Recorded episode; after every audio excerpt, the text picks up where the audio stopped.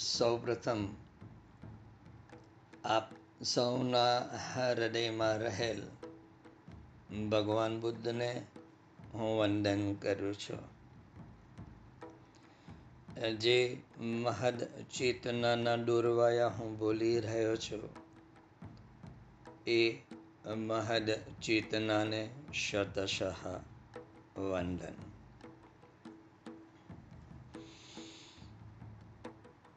उठ जाग मुसाफिर भोर भई अब रैन कहाँ जो सोवत है जो सोवत है सो होवत है जो जागत है सो પાવત હૈ કેમ છો આવ બધા સૌ સારા જ હશો સૂતા તો નથી ને આપણે બધા યાત્રી જીવન યાત્રી છીએ. પરંતુ જે પરમ સત્યનો અનુભવ કરવાનો છે, એ આ બહારના જગતના સંપર્કને કારણે. મોહવશના, સ્વાર્થગ્રસ્તના, લોભગ્રસ્તના સંપર્કને કારણે. આપણે આપનું મૂળ સ્વરૂપ ભૂલી ગયા છીએ. સૂતા છીએ. બરાબર ખબરે નથી કે આપણે ક્યાં જઈ રહ્યા છે. આપણો માર્ગ કયો છે? આપણા સાધન, વાહન, સામગ્રી કયા છે? અને ક્યાં પહોંચવું છે? આપ સૌ પ્રથમ તમારી ભીતર નક્કી કરી લેજો. કે ખરેખર તમે આ અધ્યાત્મ પથના યાત્રી છો? સાધક છો? ખોજી છો? પ્રભુ પરમાત્મા સાથેની એક રૂપતાનો અનુભવ કરવો છે? તમારી ભીતરથી જે સ્પષ્ટ જવાબ આવે, તો જ આ માર્ગ ઉપર આગળ વધજો. નહીં તો આ જે પણ શબ્દ જે પણ જ્ઞાન જે પરમાત્મા આપને આપી રહ્યા છે, એ સાર્થક નહીં થશે. તમારી સમજણમાં નહીં આવશે. જો તમારી દ્રષ્ટિ બહારના જગત તરફ, મોહ તરફ, લોભ તરફ, સ્વાર્થ વૃત્તિ તરફ જ જો રહેશે, તો ભીતરનો આ પ્રભુ કોરો ધાકોર રહી જશે. આપણે તો એને પ્રેમથી નવાજવાનો છે, અભિષેક કરવાનો છે. એની સાથે તાદાત્મ્ય સાધવાનું છે. એટલે નક્કી કરી લેજો કે ક્યાં પહોંચવું છે. રસ્તાના વિઘ્નો વિશે સાવ અજાણતા ન રાખો. આધ્યાત્મ માર્ગના પાથ ઉપર શું વિઘ્ન કરતા છે? એટલી ખબર તમને હોવી જોઈએ. પ્રેરણા સ્ત્રોત કોણ છે? જે આ પાથ ઉપર તમને આંગળી પકડીને પ્રભુ તરફ લઈ જાય, દર્શન કરાવે અને પછી તમે સડસડાટ દોડો. તો તમારો પ્રેરણા સ્ત્રોત કોણ છે? એ પ્રેરણા સ્ત્રોત વિશે પણ જો ન જાણતા હોઈએ તો આવી સ્થિતિમાં ઉપનિષદના શબ્દોમાં કહીએ તો અંધેનેવ નિયમાના યથાંદાહા જેવા આપણે છીએ આંધ્રાની પાછળ ચાલનાર આંધ્રાની સ્થિતિ તમારી આસપાસનો સમાજ આસપાસની વ્યક્તિઓ જે પ્રમાણે જે દોડમાં આગળ ચાલી રહ્યા છે તમને એમ થાય કે હું પણ રહી જઈશ અને તમે પણ એવી જ ગતિમાં પડી જશો? તો શું થશે? અંધેને વન્યમાના યથાંધા. આંધળાની પાછળ આંધળો ચાલે. આ દોડધામમાં થોડો સમય થોભી જાઓ. અને થોભીને તમે વિચાર કરો કે મારે ક્યાં જવું છે? નહીં તો આ દોડ વણથંભી દોડ છે. ચાલ્યા જ કરશે. આપણે આપની ભીતર રહેલા એ પરમ શિવ ચૈતન્યનો અનુભવ કરવાનો છે. એનો સાક્ષાત્કાર કરવાનો છે. એટલે વારંવાર કહેવું પડે છે કે ભાઈ જાગી જાઓ. પ્રથમ જાગવું અને ઉઠવું અને પછી ચાલવું. એવો યાત્રાનો ક્રમ છે. જાગ્રત પ્રાપ્ય વરાન નિબોધત ચરે વેતી ચરે વેતી અર્થાત જ્યારે આ અધ્યાત્મ માર્ગ ઉપર આપણે પગ મૂકીએ ને, પછી ચાલતા જ રહેવાનું. ચરઈ વેટી ચરઈ વેટી તો જ આપણે આપણી મંજિલ પ્રાપ્ત થાય. પ્રભુ સાથેનું તાદાત્મ્ય સદાય. અને ચાલવાનો આનંદ આવે. પ્રત્યેક ડગલે ડગલે તમને ભીતરથી એમ થાય કે મજા છે? તમે સૌ પ્રથમ તો અદૃશ્ય સ્વરૂપે પ્રભુનો સાથ અનુભવો છો. પછી ધીમે ધીમે તાદ્રશ્ય. સાક્ષાત સ્વરૂપે તમે એનો સાથ અનુભવતા જાઓ. જીવન અદ્ભુત બનતું જાય, જીવન દિવ્ય બનતું જાય. એટલે આપણે આ એક નાનકડી શિવોહમની સમજ આપણે લીધી છે કે આ સમજ જો આપણે લઈએ, તો આ સમજ અનુસાર આપણે ચાલતા જ રહીએ. તો આપણે એક દિવસ તો પહોંચી જ જઈશું. બરાબર છે? મનુષ્ય કદી પણ નકામો સમય વેડફવો ન જોઈએ. કાકા કાલેલકરને કોઈકે પ્રશ્ન પૂછેલો. કાકા કાલેલકરને જાણો છો ને આપ? મહાત્મા ગાંધીના પાંચ મુખ્ય સાથીઓ હતા, તેમાંના એક કાકા કાલેલકર, બીજા મહાદેવભાઈ દેસાઈ, ત્રીજા દાદા ધર્માધિકારી, ચોથા વિનોબાજી અને પાંચમા કિશોર મશરૂવાળા. આ પાંચ એમના મુખ્ય સાથીઓ. એ કાકા કાલેલકરને કોઈકે પ્રશ્ન પૂછ્યો કે તમારા દીર્ઘ જીવનનું રહસ્ય શું છે? એમનું જીવન લાંબુ તો તમારા લાંબા દીર્ઘ જીવનનું રહસ્ય શું છે? કાકા કાલેલકરે કહ્યું, યાત્રા. હું સદૈવ ચાલતો રહું છું. દરેક ક્ષણે આગળ વધું છું. પ્રત્યેક ક્ષણે આગળ વધતો જાઉં છું.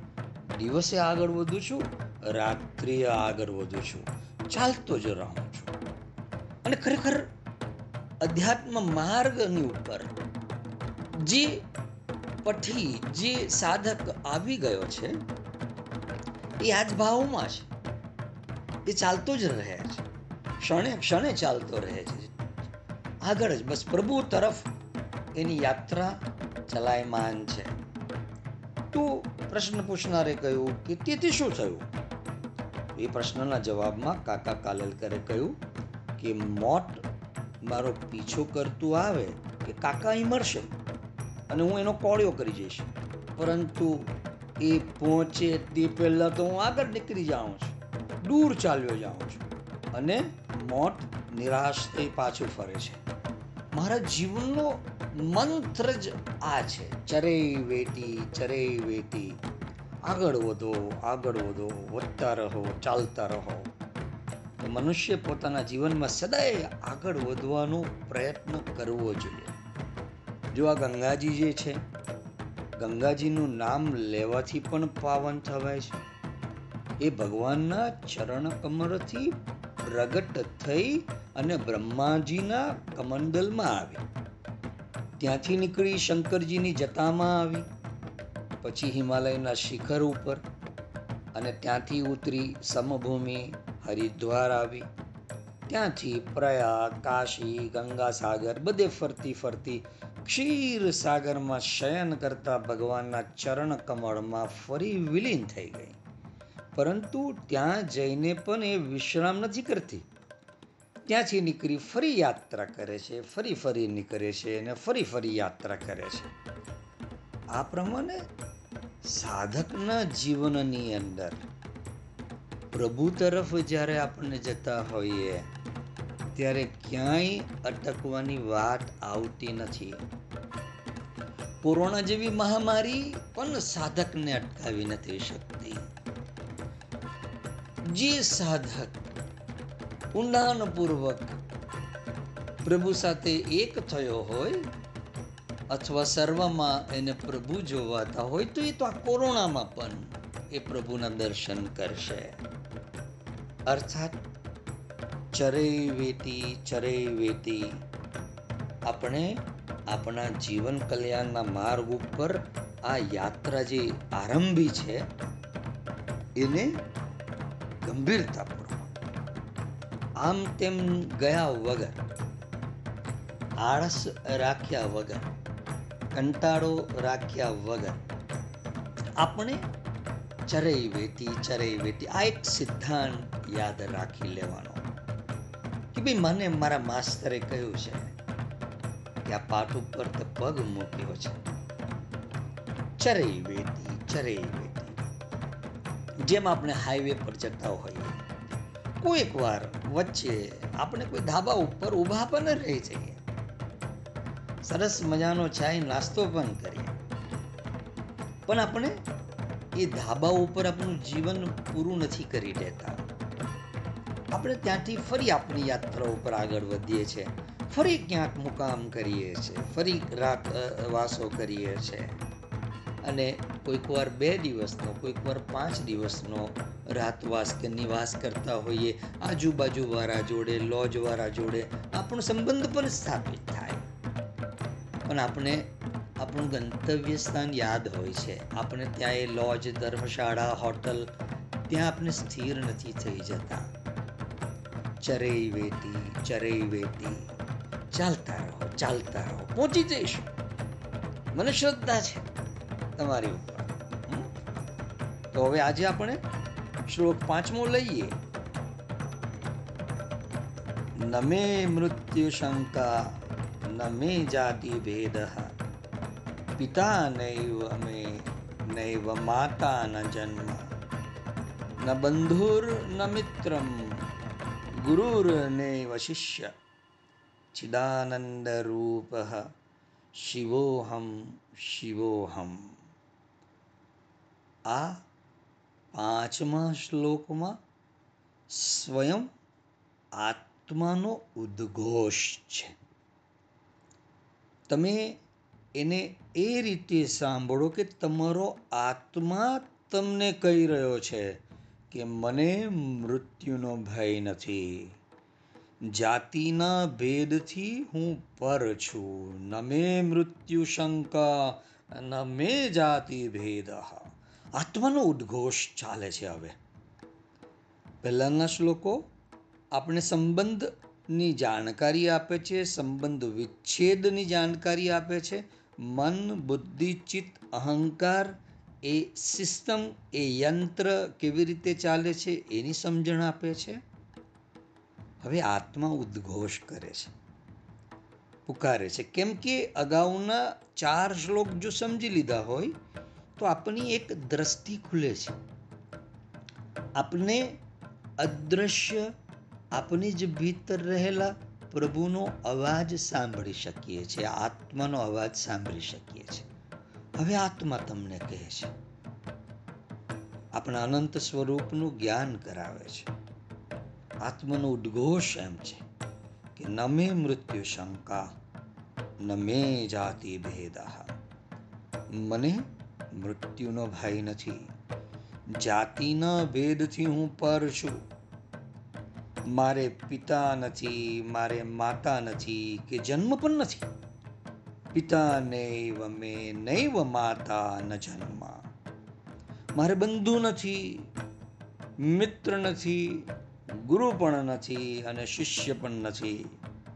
ન બંધુર, ન મિત્રમ, ગુરુર, નૈવ શિષ્ય. આત્માનો ઉદ્ઘોષ અસંગ આત્મા નિષ્કંપ આત્મા શાંત આત્મા એનો ઉદ્ઘોષ મને મૃત્યુનો ભય નથી જાતિના ભેદથી હું પર છું મારે પિતા નથી મારે માતા નથી કે જન્મ પણ નથી હું તો અનાદિ છું અને અનંત છું મારે કોઈ જન્મ નથી કોઈ મૃત્યુ નથી મારે બંધુ નથી, મિત્ર નથી. આપણે તો દોસ્તો કરીએ છીએ અને દોસ્તો સાથે બંધાઈ જઈએ છીએ. ભાઈ બહેન સાથે જમીન જાયદાદ ના મામલે વિખુટા પડી જઈએ છીએ. આપણે ગુરુ સાથે પણ એટલા તીવ્રતાથી જોડાતા નથી. હા, મળ્યા છે. ગુરુનું ગુરુનું કામ કરે છે. આપણે, આપણી હિસાબે ચાલતા રહેવાનું. બહુ ઊંડા નહીં જવાનું. એમ આપણે સમાજ જેમ કયા કરીએ છીએ, એ પ્રમાણે આપણે પણ કરતા જઈએ છીએ. આપણને બીક લાગે છે કે ક્યાંક પરમ સંન્યાસ, પરમ વૈરાગ્ય જાગી ગયો તો આ જગતમાંથી રસ ઉઠી જશે. સંબંધોમાંથી રસ રસ ઉઠી જશે. પરંતુ જ્યાં સુધી પરમ રસ, પરમાત્માનો રસ ચાખ્યો નથી અથવા તો એ ચાખ્યા વગર જ જીવન પૂરું થઈ જાય. તો આપણું આ પૃથ્વી ઉપર આવવાનું વેડફાઈ જશે. એટલે આપણે તો પ્રભુ તરફ ચરે વેતી ચરે વેતી, હે, ચાલતા રહેવાનું ચાલતા રહેવાનું. મારે બંધુ નથી, મિત્ર નથી ગુરુ પણ નથી શિષ્ય પણ નથી. આત્માનો ઉદ્ઘોષ શું કે છે? ચિદાનંદ રૂપ. શિવોહમ શિવોહમ હું ચિદાનંદ રૂપ શિવ છું હું શિવ છું આ આપને કે આપણા નામનો અહંકાર નથી બોલતો ભીતર હવે આત્માનો ઉદ્ઘોષ હવે આત્મા પ્રકાશિત થયો છે હવે આ શરીરનો ઉપયોગ કરે છે. હવે આ ભીતર રહેલું પરમ ચૈતન્ય આ પૃથ્વી ઉપર વિહાર કરવા માંગે છે. પરમ સત્યને સ્થાપિત કરવા માંગે છે. પ્રેમને સ્થાપિત કરવા માંગે છે, જ્ઞાનને સ્થાપિત કરવા માંગે છે, પરમ શક્તિને સ્થાપિત કરવા માંગે છે, પરમ આનંદને સ્થાપિત કરવા માંગે છે. આ બધાની સાથે એ જીવનને સ્થાપિત કરવા માંગે છે. પણ કેવી રીતે? અદ્વૈત પૂર્ણ નોન ડ્યુઅલ એટલે આ શ્લોક ભ્રાંતિનું નિસ્સરણ કરે છે. આપની ભીતરના ભ્રમને ભગાવે છે. નમે મૃત્યુ શંકા. સંશય, શંકા, ભય એ અંતઃકરણનો સ્વભાવ છે. અને મેં અગાઉ કહ્યું એ પ્રમાણે અંતઃકરણ શબ્દ આવે એટલે આપોઆપ મન, બુદ્ધિ, ચિત્ત અને અહંકાર. આ ચાર બાબુ, બાબત એક સાથે આવી જવી જોઈએ. તો સંશય, શંકા, ભય એ અંતઃકરણનો સ્વભાવ છે. પૂર્ણ શ્રદ્ધાના ઉદયથી શંકાઓ નિર્મૂળ થઈ જાય છે. બુદ્ધિમાંથી જ્યારે સંશયનો એટલે કે શંકાનો સંપૂર્ણપણે લય થાય છે, ત્યારે જ શ્રદ્ધાનો ઉદય થાય છે. એને જ શંકામાંથી નિશંક બનવું એમ કહે છે. મૃત્યુ શબ્દનો અર્થ છે અજ્ઞાન ઇગ્નોરન્સ અજ્ઞાનમાં જ હું શરીર છું અને શરીર મારું છે એવો ભાવ છે. તેથી આપણને સતત શંકા રહે છે કે મારું શું થશે. પણ જ્યારે નિશંક બનીએ, ત્યારે મૃત્યુનો ભય જાય છે. ઉપનિષદનો શાંતિપાઠ છે ને, મૃત્યોરમામ અમૃતમ ગમય જેનો અર્થ થાય છે, અજ્ઞાનમાંથી તું મને જ્ઞાન તરફ લઈ જા. શરીર ભાવમાંથી મારા મૂળ સ્વરૂપમાં લઈ જા. કઠોપનિષદમાં યમરાજે નચિકિતાને મૃત્યુનું જ્ઞાન આપ્યું. અર્થાત, નચિકેતાના ગુરુ યમરાજે તેને મૃત્યુમાંથી અમૃત તરફ જવાનું શીખવ્યું. આપણે શું શીખી રહ્યા છીએ? આ જ વસ્તુ. કે મનુષ્યનો અહમ આપના નામનો અહમ એ મૃત્યુશીલ છે. અને શિવ અહમ, શિવનો અહમ એ અમૃત છે. એટલે આપણે શિવોહમની યાત્રામાં જો પરિપૂર્ણ રૂપે સમજણ સાથે, શ્રદ્ધાપૂર્વક જો આપણે પાર પડી ગયા, તો આપણે અમૃતનો અનુભવ સતત થાય, આનંદનો અનુભવ સતત થાય. એટલે આપણે પણ આપણી આ યાત્રા મૃત્યુમાંથી અમૃત તરફ જવાની જ છે. સ્વરૂપના બોધને પ્રાપ્ત કરવાની આપણી આ યાત્રા છે. એટલે આપણે આ મૃત્યુમાંથી અમૃત તરફ જઈ રહ્યા છે. શરીર ભાવના અજ્ઞાનને છોડાવીને પ્રકાશ કરે છે કે તું તો ફક્ત સાક્ષી છે. આ શરીર ભાવનું જે અજ્ઞાન છે, હું શરીર છું. હું આઈ એમ બોડી મારું એક નામ છે.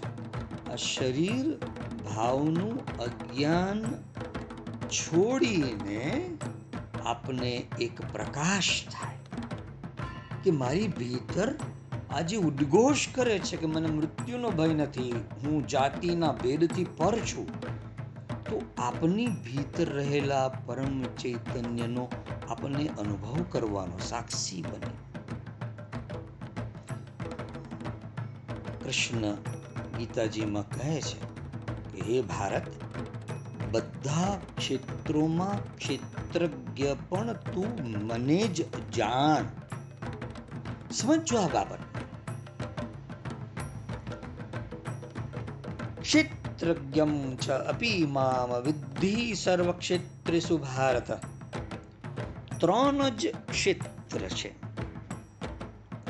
કાળ આત્મા અને સૃષ્ટિ આપણે પણ એની જ ભીતર છે આ જ સૃષ્ટિમાં અને કાળના ચક્રમાં અટવાઈ ગયા છે કાળ આપણે અનુભવમાં કેમ લેવો એ ન આવડ્યું એટલે વ્યર્થનો ભૂતકાળ બનતો ગયો. વર્તમાન બરાબર જીવતા ન આવડ્યું એટલે ભવિષ્ય પણ વ્યર્થ બનતું ગયું. તો આ જે કાળ જે છે, એ પણ એક ક્ષેત્ર છે, જેમાં આપણે પણ આ જ ક્ષેત્રનું ખેદાન કરીએ છીએ. આ જ કાળનું આપણી સમય જે કાળ આવે છે, જે જે રીતનો આપણે પણ એનું જ ખેદાન કરીએ છીએ જીવ તરીકે. તો આ કાળ જે છે, આ ક્ષેત્ર છે, એની ભીતર કોણ રહેલું છે? કૃષ્ણના કહેવા પ્રમાણે ક્ષેત્રજ્ઞમ ચ અપી મામ વિદ્ધિ સર્વ ક્ષેત્રેષુ ભારત. આ સર્વ ક્ષેત્ર કયા? તો કે આ ત્રણ કાલ, આત્મા, સૃષ્ટિ તો આ કાળની અંદર જે સમય છે, આપણી સમક્ષ જે પલ આવે છે, જે ક્ષણ આવે છે, જો આપણે એ ક્ષણને ફોડતા આવડે, તો આપણે એની ભીતરથી શ્રી કૃષ્ણ મળી જાય તરત તત્ક્ષણ શરીર ભાવની અંદર આપણે જે બદ્ધ થઈ ગયા છે, એને કારણે આપણે આપણી સમક્ષ આ કાળ, વર્તમાન જે કૃષ્ણને લઈને આવે છે. પ્રત્યેક ક્ષણની અંદર આપણે શરીર ભાવની બદ્ધતાને કારણે એનો અનુભવ નથી કરી શકતા. કાળ ત્રણ ક્ષેત્રમાંનું એક ક્ષેત્ર. આત્મા. જેટલા જીવ છે પ્રત્યેક જીવની ભીતર રહેલું જે આત્મા છે, ક્ષેત્ર છે, એ ક્ષેત્રનો ક્ષેત્રજ્ઞ. એની ભીતર પણ કોણ રહેલું છે? તો કે સ્વયં પ્રભુ રહેલો છે ક્ષેત્રજ્ઞમ ચ અપી મામ વિદ્ધિ સર્વ ક્ષેત્રેસુ ભારત. પ્રત્યેક ક્ષેત્રની અંદર. અર્થાત આપની આસપાસ ચારે બાજુ. સૃષ્ટિની અંદર તો હવે સૃષ્ટિમાં શું બાકી રહ્યું? બધું જ આવી ગયું. તો ત્રણેય ક્ષેત્ર જે છે એની ભેતર જે ક્ષેત્રજ્ઞ, એને ખેદાન કરનારો જે મુખ્ય ક્ષેત્રજ્ઞ જે છે, એ તો સ્વયં પ્રભુ છે. અને આપણે મૂર્ખા સાલા આપણે હું આ મારા ક્ષેત્રનું ખેદાન કરું છું.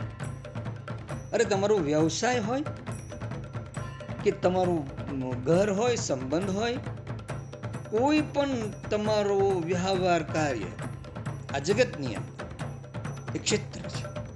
સૃષ્ટિમાં આવી જાય છે, સમાવિષ્ટ છે.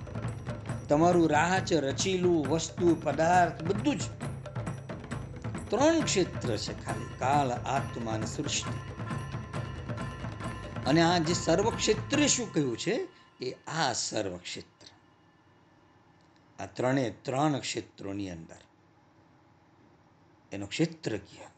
એના કેન્દ્રમાં તો એ જ સાક્ષાત આપણો વહાલો કૃષ્ણ મહાદેવ રહ્યો છે. અને એની આ ઉદ્ઘોષણા છે, ન મે મૃત્યુ શંકા, ન મે જાતિ ભેદ.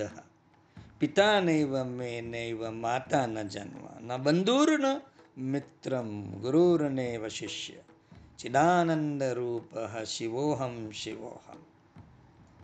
એટલે આ કૃષ્ણના કહેવા પ્રમાણે જો આપણે એને સનાતન સત્ય માનીએ, શાશ્વત સત્ય માનીએ, તો પ્રત્યેક ક્ષેત્રમાં એ રહ્યો છે. અને એ સૃષ્ટિમાં પણ આપણે સમાવિષ્ટ છીએ, આત્મામાં પણ સમાવિષ્ટ છીએ. અને કાળની અંદર તો આપણે ઠોકર ખાઈ જ રહ્યા છીએ ને. તો હવે ઠોકરો ખાધા વગર આપણે આ કાળને પસાર કરી શકીએ છીએ. તમારી સામે આવતી ક્ષણને ફોડો ને, ફટાક દઈને.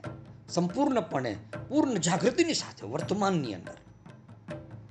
અને ક્ષણ ફૂટશે, તો તમને સાક્ષાત પ્રભુ સિવાય બીજું કોઈ નહીં જોવાય.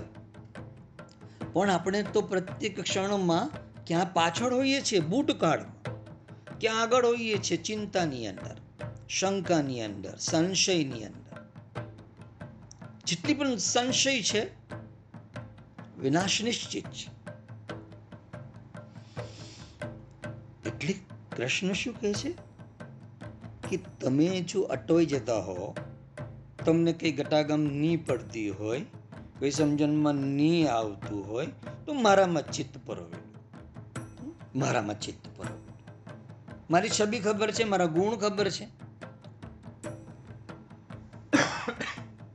મારી જીવન લીલા ખબર છે. મારામાં ચિત્ત પરોવી દો ને. મારામાં ચિત્ત પરોવનારા એ પ્રેમી ભક્તોને, હે પાર્થ, હું સત્વરે મૃત્યુરૂપી સંસાર સાગરમાંથી ઉદ્ધાર કરી દઉં છું. આ ભગવાન શ્રી કૃષ્ણે સાક્ષાત કહ્યું છે. બારમા અધ્યાયમાં સાતમા શ્લોકની અંદર તેષામ અહમ સમુદ્ધરતા મૃત્યુ સંસાર સાગરાત.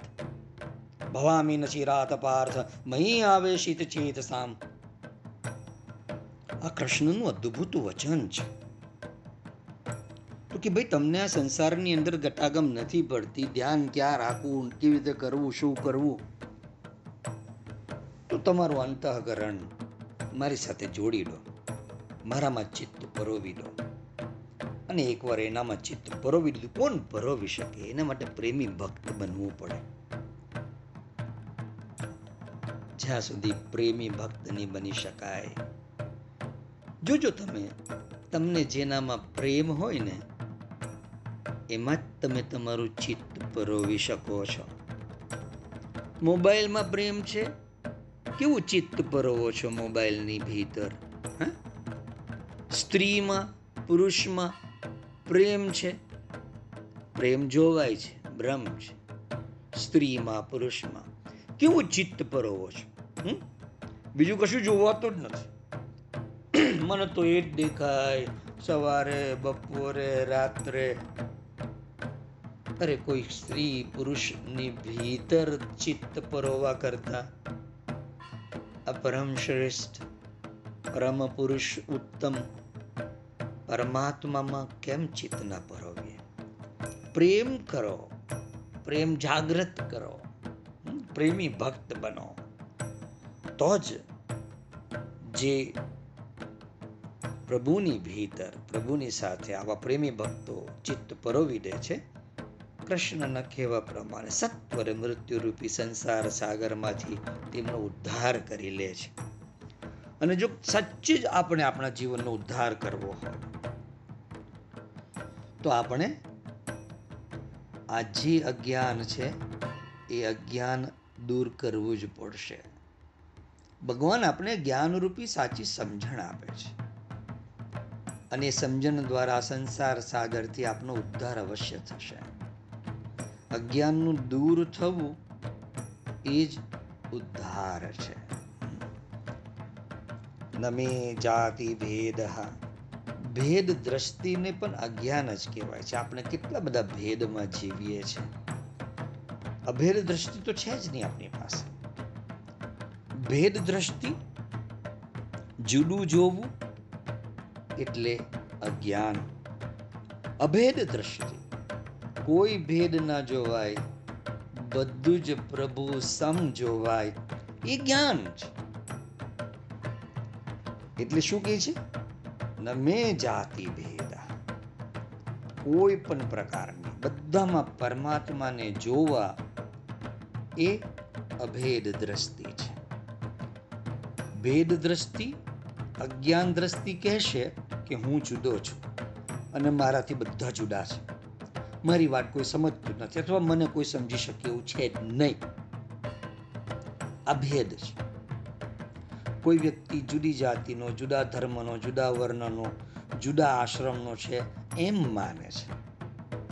પણ ભગવાને તો કહ્યું છે ને કે ચાર વર્ણની સૃષ્ટિ એના ગુણ, કર્મ, વિભાગ અનુસાર મારા વડે રચાય છે. ચાતુર વર્ણ્યમ મયા સૃષ્ટિ, ગુણ, કર્મ, વિભાગ ભગવાન શ્રી કૃષ્ણે કહ્યું છે, ગીતા ઉગાડજો, ચોથા અધ્યાયને વાંચજો અને શ્લોકને શોધજો. જો આ વર્ણ છે, ભેદ છે, તો કે મારા વડે રચાયેલા છે. તમે તમારી ભેદ દ્રષ્ટિને દૂર કરો ને ભાઈ. આપણે અભેદ દ્રષ્ટિની ભીતર પ્રવેશ કરીએ, તો જ આ શિવોહમ ચેતનાનો અનુભવ થશે. આપણે આપણી ચેતનાના વિસ્તરણનો અનુભવ થશે અને ખરા અર્થની અંદર વ્યાપકતાનો અનુભવ થશે. ઈશ્વરની સૃષ્ટિના બધા સંતાન સ્વરૂપથી એક જ જાતિના છે. રૂપથી, વર્ણથી, આશ્રમથી ભલે ભેદ કરી, બધામાં એક જ પરમાત્મા રહેલો છે. એને સજાતીય વૃત્તિ પ્રવાહ કહે છે. પણ રૂપની દ્રષ્ટિએ જ્યારે હું એમ માનું કે બધા જુડા છે, એને વિજાતીય વૃત્તિ પ્રવાહ કહેવાય છે. એ દુઃખ આપે છે, એ વેદના આપે છે, એ પીડા આપે છે અને એનાથી પણ ઉપર એ અભાવના ભાવનું સર્જન કરે છે. ભગવાન બુદ્ધની જિંદગીનો એક પ્રસંગ છે, એમને યાત્રા કરતા રસ્તામાં એકવાર તરસ લાગી. ત્યારે એક કુવા ઉપર એક દીકરીને પાણી સિંચતી જોઈ એમને. તેમને તે દીકરી પાસે પાણી માંગ્યું. તે દીકરીએ જવાબ આપતા કહ્યું કે હું તો નીચી જાતિનો છું. ત્યારે બુદ્ધનો જવાબ હતો કે મેં તો તારી પાસે પાણી માંગ્યું છે. મેં ક્યાં તારી જાત પૂછી છે? બસ, આ એ જ ચિદાનંદની યાત્રા છે. પિતા નૈવ નૈવ માતા ન જન્મ. વેદોનું વાક્ય છે, વયમ અમૃતસ્ય પુત્ર અમૃતો ભવંતી. આપણે બધા પરમાત્માના સ્વરૂપગત પુત્ર છીએ. જન્મ આપનાર માતા અને પિતા શરીર ઘટ છે. શરીરમ માધ્યમ કલુ ધર્મ સાધનમ. શરીર રૂપી સાધન મળેલું છે. ધર્મરૂપી પરમાત્માને પોતાના રૂપ સાથે એકત્વ કરવા માટે. શરીરમ માધ્યમ ખલુ ધર્મ સાધનમ. શરીર રૂપી આ જે સાધન મળેલું છે ને? એ ધર્મરૂપી પરમાત્માને પોતાના રૂપ સાથે એકત્વ કરવા માટે મળેલું છે. એટલે જ ત્વમેવ માતા ચ ત્વમેવ ચ પિતા ત્વમેવ ત્વમેવ બંધુ ચ સખા ત્વમેવ આપણો જન્મ થયો એ પ્રારબ્ધની વાત છે.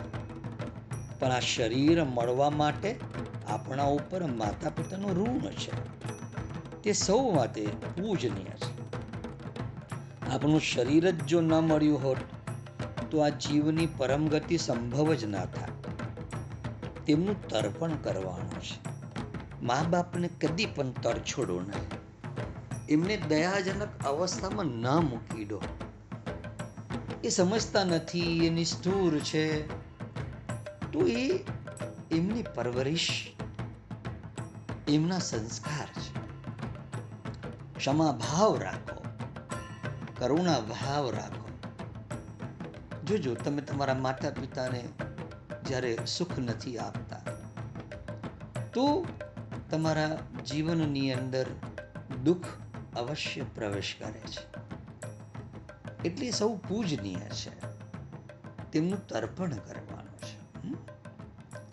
જ્યારે આપણે એટલે કે આ શિવોહમની યાત્રામાં જ્યારે આપણે અનુભવીએ અથવા હું શિવ ભાવમાં પહોંચી જાઉં, ત્યારે શરીર ભાવ રહેતો જ નથી.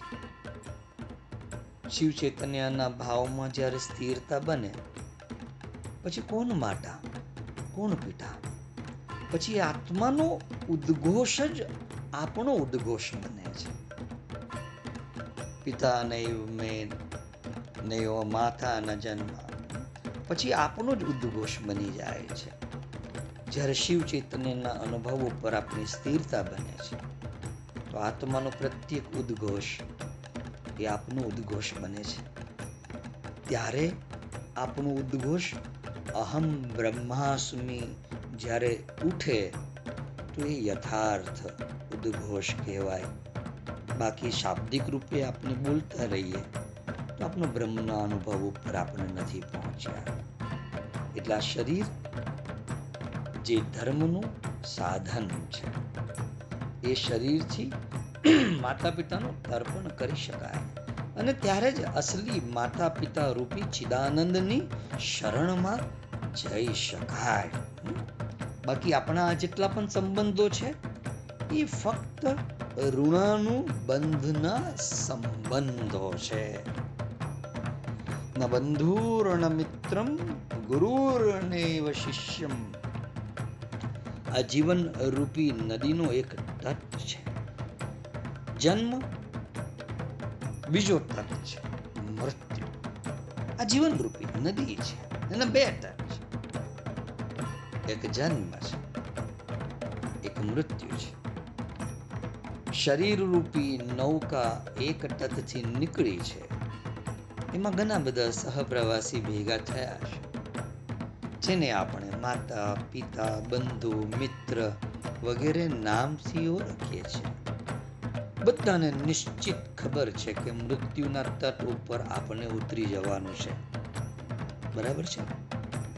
છતાં પણ એ પ્રવાસમાં મમતા, રાગ, આકર્ષણ, પ્રવાસીઓને મૃત્યુ આવવાથી, એકબીજાથી છૂટા પડવાની ભાવનાથી ભયભીત કરે છે. કારણ કે ખબર છે કે મૃત્યુનો તટ આવવાનું નિશ્ચિત છે. પણ કોઈ પૂર્વજન્મની સાધના, પરમાત્માની અકળ ગતિની કોઈ લીલા જીવનમાં કોઈ સદગુરુનો પ્રવેશ અવશ્ય કરાવે છે. હવે આપણે એ સદગુરુના સહપ્રવાસી થઈ ગયા. એ જીવન જીવવાનું દિશા સૂચન કરીને જીવનને વળાંક આપવાનો માર્ગ દેખાડશે. જેથી સામે રહેલો મૃત્યુનો તત્ એ પરમાત્માનો તત બની જાય. એ સહપ્રવાસમાં કદાચ મારા પણ કોઈ શિષ્ય બની જાય. મારા ગુરુની કૃપાથી એમને નિર્દેશ કરેલા સાધનો હું બીજા સહપ્રવાસીઓને પણ જણાવું. જ્યારે હું અનુભૂતિના તટ ઉપર પહોંચી જઈશ, ત્યારે બધા જ પ્રવાસીઓ પ્રત્યે સંભાવ રહેશે. પણ એની પ્રત્યેની મમતા તૂટી જશે પ્રવાસના અંતિમ ચરણમાં પણ ગુરુની સ્મૃતિ રહેશે. પણ એ તટ ઉપર પહોંચ્યા પછી બધી જ સ્મૃતિઓની વિસ્મૃતિ થઈ જશે. ત્યારે ગુરુ કોણ અને શિષ્ય કોણ? પરમાત્માના આશ્લેષમાં એના આલિંગનમાં પહોંચી ગયા બાદ. હું ગુરુ પણ નથી હું શિષ્ય પણ નથી. અને એ પરમાત્મા આપણે જ ભીતર, આપણા જ આત્માની અંદર. અને એનો જ ઉદ્ઘોષ આપણે અત્યારે સમજી રહ્યા છીએ.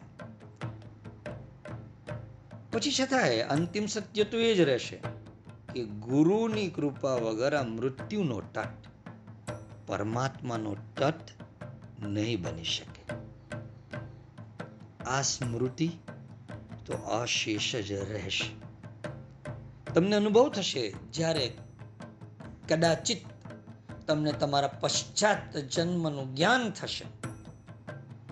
ત્યારે તમને અનુભવમાં આવશે કે બધી સ્મૃતિઓ વિસ્મૃત થવા લાગી, પણ આ ગુરુની જે સ્મૃતિ છે એ અશેષ છે. કેમ કે એ જ પરમાત્મા તરફ લઈ જાય છે. એ જ મૃત્યુના તત્ને પરમાત્માના તત્ની અંદર પરિવર્તિત કરાવી શકે છે. જન્મ છે, માટે મૃત્યુ છે. પણ આ બંને તત્માં તટસ્થ રહેવાનું છે. પ્રારબ્ધની નદીમાં જન્મથી મૃત્યુની યાત્રા ઘટે છે. પણ જ્યારે સદગુરુનો પ્રવેશ થાય છે, ત્યારે જ તે આ મૃત્યુના તટને પરમાત્માનો તટ બનાવે છે અને ચિદાનંદની યાત્રા કરાવે છે. ચિદાનંદ રૂપ શિવોહમ શિવોહમ. ફક્ત આપણે આ જ જાણવાનું છે. બીજું કશું જ જાણવાનું નથી. ભગવાન આપણા શુદ્ધ નિરંજન દિવ્ય ચૈતન્ય સ્વરૂપ માટે પ્રમાણ આપી જ દે છે. જો આપણે એ ભાવ જાગૃતિ સભાનતા સાથે સાંભળી ના હોય, વાંચી ના હોય, તો આ શિવોહમ ચિદાનંદ રૂપ, શિવોહમ શિવોહમ આપણા અનુભવમાં આવી જાય. અષ્ટાવક્ર ગીતામાં કહે છે, જ્ઞાનમ જ્ઞેયમ તથા જ્ઞાતા ત્રિતયમ નાસ્તિ વાસ્તવમ અજ્ઞાનાદ ભાતિ યત્રદમ સોહમ અસ્મિ નિરંજન જ્ઞાન જ્ઞેય જ્ઞાતાની ત્રિપુટી વાસ્તવમાં છે જ નહીં પણ અજ્ઞાનને લીધે એમ લાગે છે ને એમ જ્યાં લાગે છે તે નિરંજન શુદ્ધ બ્રહ્મ હું જ છું આ જ્ઞાનમ જ્ઞેયમ તથા જ્ઞાતા ત્રિતયમ નાસ્તિ વાસ્તયમ જ્ઞાન કયું જ્ઞેય કયું જ્ઞાતા કોણ જ્યારે શિવોહમનો ઉદ્ઘોષ યથાર્થપૂર્ણ ઉદ્ઘોષ બને ત્યારે બધું જ શમી જાય છે ત્યારે અનુભવમાં આવે છે કે જ્ઞાન શું છે કશું નથી જ્ઞેયમ ક્યાં છે ક્યાં છે જ્ઞાતા કોણ છે ક્યાં છે અનુભવ કોનો રહે છે? ફક્ત અને ફક્ત નિરંજન શુદ્ધ બ્રહ્મનો અનુભવ થાય. શ્રી કૃષ્ણ એમ કહે છે કે એવું બ્રહ્મ હું છું. જ્ઞેયમ યત્તત પ્રવક્ષ્યામી યત જ્ઞાત્વા અમૃતમ અશ્નુતે. જે જાણવા યોગ્ય છે અને જેને જાણીને અમૃતની પ્રાપ્તિ થાય છે તે આદિ અંત રહિત પરબ્રહ્મ હું છું. એવું જાણીને, અનુભવીને પણ મોક્ષ મળે છે. આ કૃષ્ણ કહે છે જ્ઞેયમ જેને જાણવાનું છે યત પ્રવક્ષ્યામી યત જ્ઞાત્વા અમૃતમ અશ્નુતે જે જાણવા યોગ્ય છે તે આ છે. એ પરબ્રહ્મ હું છું. એવો અનુભવ થઈ જાય. તો મોક્ષ મળી જાય છે. બલકી એમ જાણી લેવું કે એ જ મોક્ષ છે, અમૃત છે, અમરતા છે. કથા ઉપનિષદમાં પણ કહે છે ને કે બ્રહ્મને જાણીને જંતુ અમૃતને પામે છે. યત જ્ઞાત્વા મુચ્યતે જંતુ અમૃત ગચ્છતિ. કથા ઉપનિષદ અદ્ભુતમ. બ્રહ્મને જાણીને આપણે બી જંતુ જ છે, પરમાત્માના વિરાટ અસ્તિત્વની સામે. જ્ઞાત્વા મુચ્યતે જંતુ અમૃત ચ ગચ્છતિ તો કૈવલ્ય ઉપનિષદ કહે છે જ્ઞાત્વા તમ મૃત્યુમ અત્યતિ ન અન્ય પંથા વિમુક્તએ એ બ્રહ્મને નિરંજન શુદ્ધ ચૈતન્યને એ શિવ ચૈતન્યને જાણીને આ સાધક મૃત્યુને ઓળંગે છે મોક્ષ માટે બીજો કોઈ જ રસ્તો નથી. ન અન્ય પંથ વિમુક્ત મુક્ત થવા માટે બીજો કોઈ જ માર્ગ નથી તમારી પાસે. તમારી ભીતર ધબકતું સ્વસ્થતું આ પરમ શુદ્ધ, નિરંજન ચૈતન્ય શિવ ચૈતન્ય.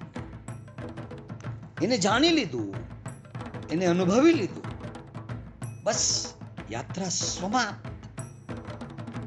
શ્વેતા શ્વતર ઉપનિષદ પણ એમ જ કહે છે કે એ બ્રહ્મને નિરંજન શુદ્ધ ચૈતન્યને, પરમ શિવ ચૈતન્યને એ રીતે જાણી સાધક અમર થઈ જાય છે. ય એનમ એવમ વિદુહુ અમૃતા ભવંતી. એને જાણીને, એને અનુભવીને સાધક અમર થઈ જાય છે. મુખ્યતઃ કહેવાનો ભાવાર્થ એ છે કે બાહ્ય જે કંઈ દેખાય છે તેની પાછળનું સારભૂત તત્વ શું છે તે જ જાણવાનું એ જાણીએ તો બાહ્ય દેખાવ પાછળનો ભ્રમ ભાંગી જાય. ખરું તત્વ તો આત્મા છે. આપણી જ ભીતર રહેલું શિવ ચૈતન્ય છે. એને જાણી લીધું? એટલે નિર્વાણ, મોક્ષ, દેહ તો જન્મે અને મરે. આત્મતત્વ, ભીતરનું શિવ ચૈતન્ય. એ જ જ્ઞાતા છે, જાણનારો છે ચેત્રજ્ઞ છે, પરમાત્મા છે, સ્વયં શિવ ચૈતન્ય છે, સ્વયં કૃષ્ણ છે. આપણા વાણી, વિચાર, મનને અતિક્રમીને જ પાર જઈને જ પરમ તત્વની અનુભૂતિ થઈ શકે છે દોસ્તો. વાણી, વિચાર, મનને અતિક્રમીને. મન એટલે ચિત્તનું અનુસંધાન કરેલા વિચારોનો પ્રવાહ ને વિચારનું પ્રગતિકરણ એ આપની વાણી.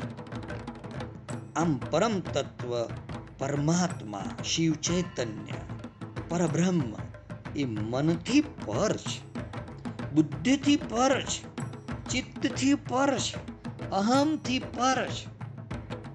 ચૈતન્ય વિશે, પરમ ચૈતન્ય વિશે, શિવ ચૈતન્ય વિશે મનને અતિક્રમ્યા બાદ જ અનુભૂતિ થઈ શકે. મનનું અતિક્રમણ જ મહાભિનિષ્ક્રમણની યાત્રા બની શકે છે. પરમ નિર્માણની યાત્રા, નિર્વાણની યાત્રા બની શકે છે. જીવન નવ નિર્માણની યાત્રા બની શકે છે. અને આપ આ યાત્રા બનાવી શકો છો. મને તમારી ઉપર પૂર્ણ શ્રદ્ધા છે. પૂર્ણ શ્રદ્ધા. તમને તમારી ઉપર પૂર્ણ શ્રદ્ધા છે? ભ્રાંતિનું નિસરણ કરવાનો શ્લોક. પાંચ. ન મે મૃત્યુ શંકા, ન મે જાતિ દેદ પિતા નૈવ મે નૈવ માતા ન જન્મ ન બંધુર્ણ મિત્રમ ગુરુર્નૈવ શિષ્ય ચિદાનંદ રૂપ શિવોહમ શિવોહમ આ શ્લોક સમજૂતીમાં સમાપ્ત થયો તમારી ભીતર હવે જાગૃત બન્યો હવે આજે ચરેય વેતી ચરેય વેતી. ચાલતા જ રહેવું, ચાલતા જ રહેવું. આ યાત્રા કરવી જ પડશે. ભયંકર વિષમ કાળ આપણી સન્મુખ આવી રહ્યો છે. અને આમાં એ જ ટકી શકશે. જે આ શિવ ચૈતન્યની ઉપર સ્થિર થયો છે. શિવોહમના અનુભવ ઉપર સ્થિર થયો છે. એ જ આ વિષમકારની અંદર ટકી શકશે. પ્રસન્ન રહી શકશે. ઉત્સાહિત રહી શકશે. જીવંત રહી શકશે. અને મારી અંતઃકરણની એ જ ઈચ્છા છે. અથવા તો પ્રભુ મને પૂછે કે તારી અંતિમ ઈચ્છા શું છે? તો હું એ જ કહું કે જે સાધક મિત્રો આ માર્ગ ઉપર એ પ્રભુ, તને પ્રાપ્ત કરવાના માર્ગ ઉપર એમને દગલું માંડ્યું હોય, તો એમની યાત્રાને પૂર્ણ કરજે, કરાવજે, એમને ચાલતો રાખજે. કેમ કે પરિસ્થિતિ, કાળ એવો આવશે કે તમે ભટકી જશો. તમે પરિસ્થિતિના પ્રભાવમાં આવી જશો. વ્યક્તિઓના પ્રભાવમાં આવી જશો. જે આવતા જ રહ્યા છો, આમાંથી મુક્ત થવાનું છે. આપણે થઈ શકીએ છીએ. સંભાવના છે. તો મુક્ત થઈ જવું મારી એ જ ઈચ્છા છે. એ જ પ્રભુની પાસે મારી માંગણી છે. આપ સૌ ચરઈ વેટી ચરઈ વેટી ચાલતા રહો ચાલતા રહો. આળસ પ્રમાદમાં સમયને વેડફો નહીં. આ સૃષ્ટિ આત્મા, એનું ક્ષેત્રજ્ઞ સ્વયં પ્રભુ છે. એની ભીતર એ જ રહ્યો છે. એને જ જાણવાનો છે. આ જે કાળ છે, વર્તમાન કાળ, એની ભીતર, પ્રત્યેક ક્ષણની ભીતર, એ જીવંત છે, પ્રકાશિત છે, દબકી રહ્યો છે. ક્ષણને ફોડો. અને એની ભીતર રહેલા પરમાત્મા સાથે, પરમ શિવ સાથે. આલિંગન બનાવી લો આશ્લેષ બનાવી લો એમને કોરોનાનો કોઈ ભય નથી. સોશિયલ ડિસ્ટન્સિંગ એમને બિલકુલ, એ તો આલિંગનમાં લેવા તત્પર છે. બસ ચરઈ વેતી ચરઈ વેતી. જીવન યાત્રાને દિવ્ય યાત્રામાં પરિવર્તન કરવું હોય, રૂપાંતર કરવું હોય, તો તમે જ કરી શકો છો. હું ખાલી માર્ગ ચિંધું છું. મારા શબ્દોને વિરામ આપું છું. બુદ્ધમ શરણમ ગચ્છામી. જેને ઉતાવળ હોય ચરઈ વેતી ચરઈ વેતી. ચાલતા રહો ચાલતા રહો ચાલતા રહો. અસ્તુ.